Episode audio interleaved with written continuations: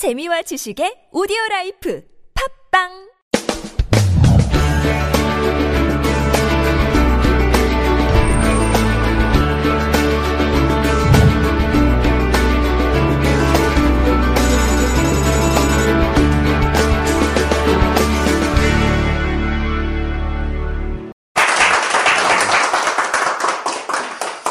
감사합니다. 방송사고가 나서 네, 녹화를 다시 하도록 하겠습니다. 아까 제가 시작할 때 무슨 말 했죠? 다 까먹었다, 그죠? 네. 네. 어쨌든 다시 하게 돼서 기쁩니다. 네. 뭐, 무슨 말 했죠? 진짜 설레십니까? 아, 맞다, 맞다. 진짜 설레이십니까? 여러분, 두 번째 해도 설레이십니까? 네. 지- 진심이 안 느껴지네요. 자, 114번째 항기 노트입니다. 인생을 재미있게 살고 싶다면. 이제 답 다 하시니까 대답 빨리빨리 하시면 될 것 같아요. 저는 뭐 녹화되고 있지만 이런 거 다 밝히고 하잖아요. 사고 났다. 어? 이런 거 다 밝히고 하잖아요. 자, 다음 문제의 정답이 뭐겠습니까? 좀 어렵습니다. 와, 아니, 문제도 안 났는데 답부터 얘기하면 어떡해요? 4다의 3? 다 같이 해보자. 4다의 3은? 7, 그렇습니다. 이것도 바로 하실 수 있을라나? 자, 324 곱하기 8은? 정말 정말 정말 네. 아, 그렇죠, 그렇죠. 중얼거려야 정상입니다. 바로 답 얘기하면 안 돼요. 324 곱하기 8은? 네. 중얼중얼거리셔야 됩니다. 자, 여러분 어떤 문제에서 중얼거리셨습니까? 324 곱하기 8. 제가 여러분 아까 그 첫 번째 녹화를 하고 마이크 입력이 안 돼가지고 다시 녹화하고 있잖아요. 같은 청중을 대상으로 같은 자료를 가지고 그죠? 그 문득 드는 생각이 이런 생각이 드네요. 제가 더 힘들까요? 여러분이 더 힘들까요? 어, 여러분 안 힘드세요? 어, 다행입니다. 저도 별로 안 힘드네요, 생각보다. 혹시 여러분이 더 힘드실까봐. 제가 머리가 나빠가지고 했던 말을 외우지 못하기 때문에 그냥 생각나는 대로 얘기하면 되니까 괜찮습니다. 자, 어디까지 했어요? 어, 언제 중얼거리셨습니까? 그렇습니다. 왜324 곱하기 8에서 중얼거렸을까요? 왜? 맞습니다. 우리는 어려운 문제를 닥치면 뭐 하게 돼요? 중얼거리게 돼요. 살면서 어려운 문제가 생기면 중얼거리게 돼요. 아, 저기 다음 달에 누가 이렇게 집을 뺀다고 해가지고 보증금 내줘야 되는데 그게 어려운 문제예요. 그래서 중얼거리게 돼요. 이런 식으로 중얼거리게 돼요. 그 뭘로, 뭘로 그 돈을 갚지? 어디서 돈 빌려야 되는데 이렇게 중얼거리게 되죠, 혼자. 그 다음에 시험 쳐야 되는데 내가 붙을 수 있겠나? 혼자 이렇게 중얼거리게 되죠. 다음 달 연주회가 있는데 내가 실수 안 하고 칠 수 있겠나? 뭐 이런 생각 하죠. 이런 식으로 중얼거리게 된다는 겁니다. 문제가 생기면. 어렵다고 느끼기 때문에 중얼거리는 겁니다. 쉬운 문제는 바로 답이 나오는데 어려운 문제는 중얼거려야 답이 나오니까. 그렇죠. 자, 어려우면 그러면 중얼거리게 되는데 드는 감정은 어떨까요? 중얼거릴 때 여러분 기쁩니까? 중얼거리면 마음이 어떻다는 뜻이에요? 근데 여러분 지나가는데 혼자 중얼중얼거리는 사람이 있다. 그럼 그 사람이 어떤 마음일 것 같아요? 표정을 보면 불안해서 그런 거죠. 불안해서. 취직 될까 말까 중얼중얼거리잖아요. 그죠? 시험 쳐놓고 막 합격할까 말까 조바심 내죠? 불안하니까 중얼거리는 거예요. 저희 어머니를 며칠 전에 뵀는데 뒤쪽에 앉으셔가지고 있잖아요. 계속 누구하고 대화를 하시더라고요. 이제 저는 대화하는 줄 알았어. 아이고 큰일 났다. 이거 왜하노 아 이렇게 했어야 되는데 뭐 이러면서 막 중얼중얼거리시더라고요. 그래서 통화하시는 줄 알았어요. 너무 크게 들려가지고. 그래서 도대체 누구하고 얘기하십니까? 했더니 고스톱 치고 계시더라고요. 스마트폰으로 고스톱 치고 계시는 거예요. 그 치면서 혼자 낙장 불입이고 뭐, 뭐 고운데 어쩌고 하면서 뭐 혼자 중얼중얼 중얼. 그러시더라고요. 그러니까 중얼거린다는 건, 그 고스톱도 불안하니까 중얼거리는 거죠. 상대방이 그 쌍피를 먹어갈까봐. 어? 불안하니까 중얼거리는 거예요. 내가 혹시 쌀까봐. 불안해서 중얼거리는 거예요. 근데 어떤 삶이 더 불안하겠습니까, 여러분? 과거, 과정지향적인 삶, 결과지향적인 삶. 음. 답을 다 하시니까 이제 다 같이 얘기해 보세요. 어떤, 어, 어떤 삶이 더? 그래요. 결과지향적인 삶이 더 불안, 더 불안합니다. 그러면 답을 아시니까 전상현 선생님, 결과지향적인 삶이 왜 더 불안합니까? 아까 다 들으셨잖아요. 주가 누가 얘기해 보실 분? 결과가 좋지 않을까봐. 네, 다행입니다. 다시 제가 얘기하도록 하겠습니다. 결과지향적인 삶이 훨씬 불안하죠. 왜냐하면 그 결과에 대해서 아까 방금 말씀드린 것처럼 시험 쳐서 떨어지면 어떡하 이 결과지요. 했는데 성과가 안 나면 어떨까? 결과지요. 그러니까 결과에 연연하면 불안할 수밖에 없습니다. 결과적인 삶이 훨씬 불안할 수밖에 없죠. 근데 과정을 즐길 수 있으면 어떻게 돼요? 내가 예를 들어서 시험 공부를 하는데 시험 붙는 걸 목적으로 하면 결과지향적인 삶이죠. 그럼 떨어질까 봐 불안하지만 시험 공부하는 게 재미있어서 시험 원서를 냈다면 그건 공부하는 자체가 즐겁죠. 레크레이션 강사도 시험 치죠. 네, 하죠. 레크레이션이 좋아서 하셨어요. 강사 되는 걸 목적으로 하셨어요. 좋아서. 그 좋아서 하다 보니까 강사가 됐어요. 강사 되려고 시험 쳐서 강사가 됐어요. 좋아서 하다 보니까 강사가 됐죠. 그럼 그 레크레이션 공부할 때 불안했어요? 안 불안했어요? 그렇죠? 재밌었죠? 네. 하나하나 레크 이렇게 프로그램 배우고 그 놀이 배우고 이게 재밌었지 않습니까? 네. 그렇어요. 그러니까 원해서 하는 거, 뭘 하는 사람은 그 내가 실력이 좀 떨어져도 그 과정이 굉장히 재밌습니다. 그러니까 우리 스키 같은 거 타러 가면 스키장에서 맨날 눈에 꼬라박히고 엎어지고 뭐 부러지고 이래도 계속 가잖아요. 그죠? 왜 그래요? 과정이 재밌으니까 가는 거예요. 근데 내가 스키 선수가 되려고 만약에 그 스키장에 가면 그 재밌겠어요? 재밌겠어요? 재미없어요. 훈련이라고 생각하는 순간 재미가 없다는 겁니다. 결과 지향적이 되는 순간 사는 건 재미가 없습니다. 그러니까 여러분 회사 생활 하시는 분은 승진을 목적으로 살지 마시고 그냥 그 일이 재미있어서 할, 하려고 하는 연습을 좀 많이 하시면 좋겠어요. 그래서 과정, 과정 지향적인 삶은 심리학에서 mindfulness라고 하고 결과적인 삶은 심리학에서 mindlessness라고 합니다. 우리말로 하면 마음 챙김 현상이 과정을 즐기는 사람한테는 있고 결과만 중요시하는 사람한테는 마음 챙김 현상이 없고 뭐가 뭐요? 도로 정신이 없이 산다 이 말이에요. 그래서 늘 바쁘게 사는 사람, 그 성과만 내려고 하는 사람들은 어여 통화를 해도 이렇게 해야죠. 어여 정신없다 끊자 이렇게 얘기 안 합니까? 그리고 우리가 뭐 가끔 가다가 뭐 이렇게 엉뚱한 짓 하는 사람 보고 뭐- 뭐라고 그래요? 니 정신 어디 빼놓고 다니나 이렇게 얘기하잖아요. 그죠? 그래서 여러분, 과정을 즐기지 못하는 사람은 정신을 빼놓고 다닐 수밖에 없고, 정신을 빼놓고 다니기 때문에 재미가 없습니다, 사는 게. 재미가 없으니까 불안하니까 어때요? 더 그거에 매달리게 되고, 더 매달리니까 더 불안하고. 그게 악순환 되는 거죠, 악순환. 돈 버는 것도 똑같고, 승진도 똑같고. 근데 결과적으로 생각해 보면 언젠가는 실업자리잖아요. 안 그렇습니까? 언젠가는 돈을 더 이상 못 벌잖아요. 언젠가는 어차피 내려놔야 되는데 그걸 못 내려놓는다는 거죠. 근데 그걸 내려놔야 될 시기가 뭐 하기 제일 좋은 시기예요, 사실은. 놀기 제일 좋은 시기잖아요. 근데 우리는 놀기 제일 좋은 시기에 제일 못 놀죠.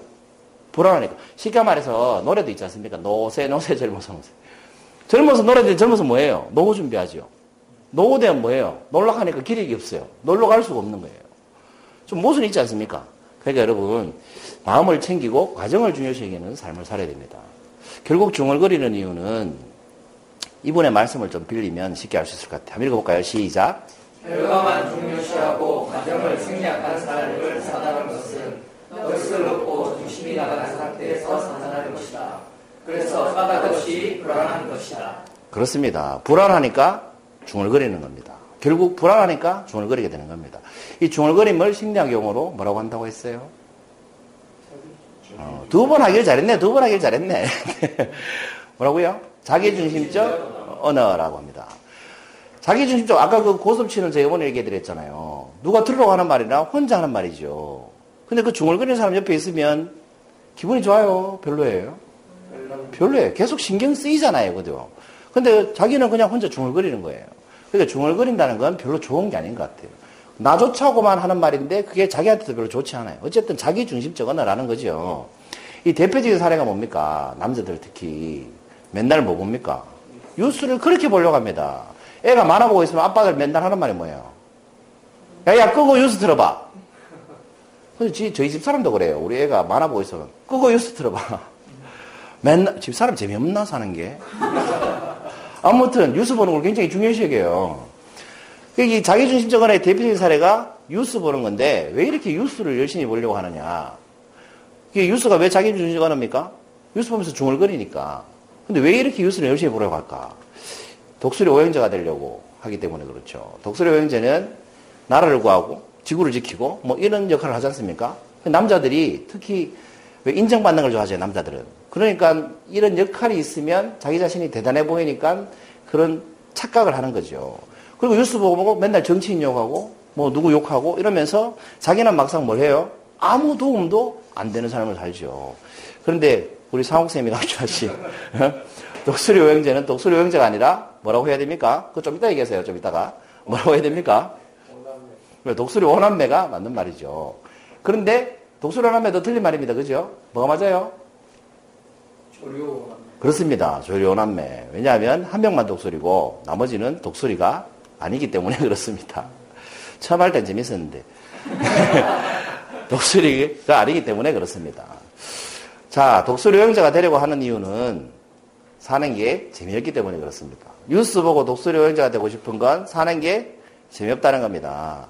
다른 불러주는 사람이 많고 찾아온 사람 많고 놀러 가자는 사람 많고 내가 취미 활동할 게 많고 예? 놀수 있는 게 많으면 굳이 독수리 여행자가 될 필요가 없지 않습니까? 힘들게 뭐하러 그죠?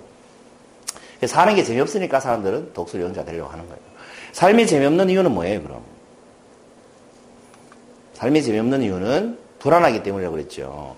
이 불안은 근본적 불안이라는 게 있는데 누구나 가지고 있어요. 결핍이 있으면 누구나 불안함을 느끼잖아요. 근데 결핍은 사람이면 누구나 가지고 있습니다. 어떤 사람은 자신감이 특히 떨어지거나, 어떤 사람은 자존감이 특히 떨어지거나, 어떤 사람은 존재감이 특히 떨어지거나, 어쨌든 누구나 근본적인 불안감을 가지고 있다는 거죠. 불안하면 나타나는 현상이 세 가지가 있습니다. 첫 번째는 수능형, 두 번째는 대결형, 세 번째는 회피형. 수능형은 뭐 하려고 해요? 상대방을 통해서 인정받으려고 상대방한테 수능합니다. 상대가 원하는 게 다 맞추려고 하죠. 대결력은 뭐 하려고 해요? 인정을 안 해주면 상대를 싸워서 이기려고 합니다. 내가 더 나아지려고 하죠. 네가 뭔데 이러면서. 회평은 어떻게 해요? 인정 안 해주면 그냥 피해버리죠. 그런 사람 만나면 힘드니까. 누구나 이 세 가지 유형 중에 하나를 보입니다. 결핍이 있는 사람은 그 결핍에 대해서. 근데 이 세 유형의 공통점이 뭘까요? 뭐예요? 이 세 유형의 공통점은 다 상대방에 의해서 자신이 인정받는 사람이라는 것을 느끼려고 한다는 거예요. 근데 여러분 정말 내가 생각할 때 우리 이런 걸 자존감이 높다고 하죠. 정말 자존감이 높은 사람은 상대방이 인정 안 해줘도 어떻게 생각해요? 난 괜찮은 사람이라고 생각하죠. 여러분이 만약에 여러분 중에 누가 저한테 이런 얘기 할 수 있어요. 넌 얼굴이 왜 그렇게 노안이니? 하기야 뭐 제가 어, 중2 때 어, 서른이라는 얘기를 들었으니까. 뭐 그때 얼굴이 유지된다는 건 굉장히 행복한 일인 것 같아요. 더 이상 늦지 않으니까, 그죠? 어쨌든, 자존감이 높은 사람은 나보다 한 10살 많이 봐도 왜 그렇게 못생겼니? 이런 말을 해도 뭐라고 합니까? 참 사람 보는 눈 없네. 인물이 어때서 이렇게 얘기를 한다는 거죠. 근데 잘생긴 사람도 자존감이 낮으면 어떻게 해요? 농담을 한 말에도 상처받는다는 거죠. 근데 우리가 농담은 어떤 사람한테 합니까? 여러분, 잘생긴 사람한테 못생겼다고 합니까? 못생긴 사람한테 못생겼다고 합니까? 잘생긴 사람한테 못생겼다고 하면 그건 농담이죠. 근데 못생긴 사람한테 못, 못생겼다고 하면 그건 뭐예요? 그건 독설이 되는 거예요. 죽으란 소리예요. 그죠? 그, 그러니까 잘생겼는데 누가 내가 못생겼다라고 생각하면 말하면 그건 기쁜 일이죠. 내가 잘생겼다는 뜻이니까. 근데 자존감이 낮으면 어떻게 돼요? 못생긴 줄 알고 산다는 거예요. 실제 그런 사례가 많지 않습니까? 그 바보 빅터라고 왜 IQ가 178인데 선생님이 78이라고 해가지고 78인 줄 알고 맨날 돌고래버리라고 놀림받고 살았는데 나중에 알고 보니까 그 사람 멘사협회에 결국은 회장까지 올라갔지 않습니까? 그렇게 자존감 중요한 거죠. 어쨌든 결핍이 있으면 남한테 의해서 인정을 자꾸 받으려고 한다는 겁니다. 내가 나를 인정하면 필요 없죠. 그래서 이 세 사람의 공통점은, 세 유형의 공통점은 무아. 내가 없다는 뜻입니다. 내가 없는 삶은 재미가 없습니다.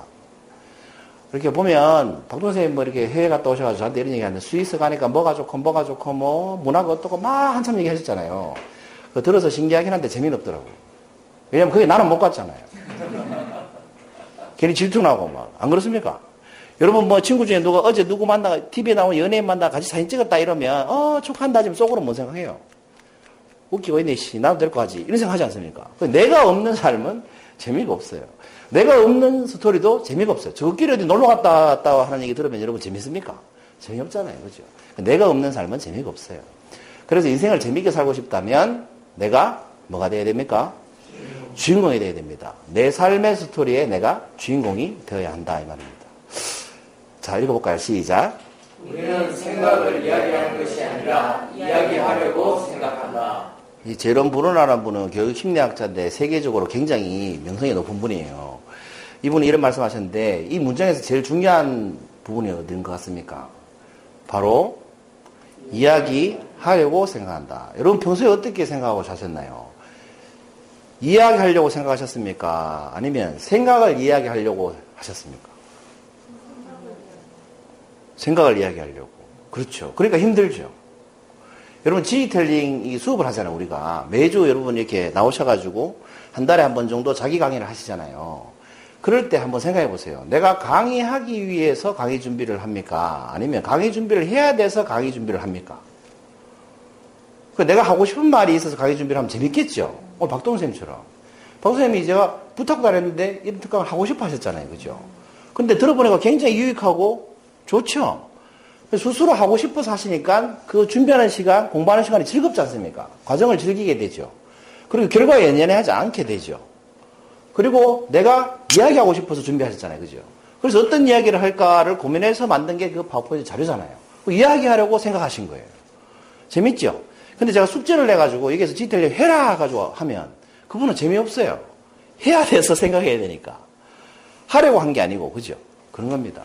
그러니까 여러분, 어떤 삶이 재밌는 삶이냐.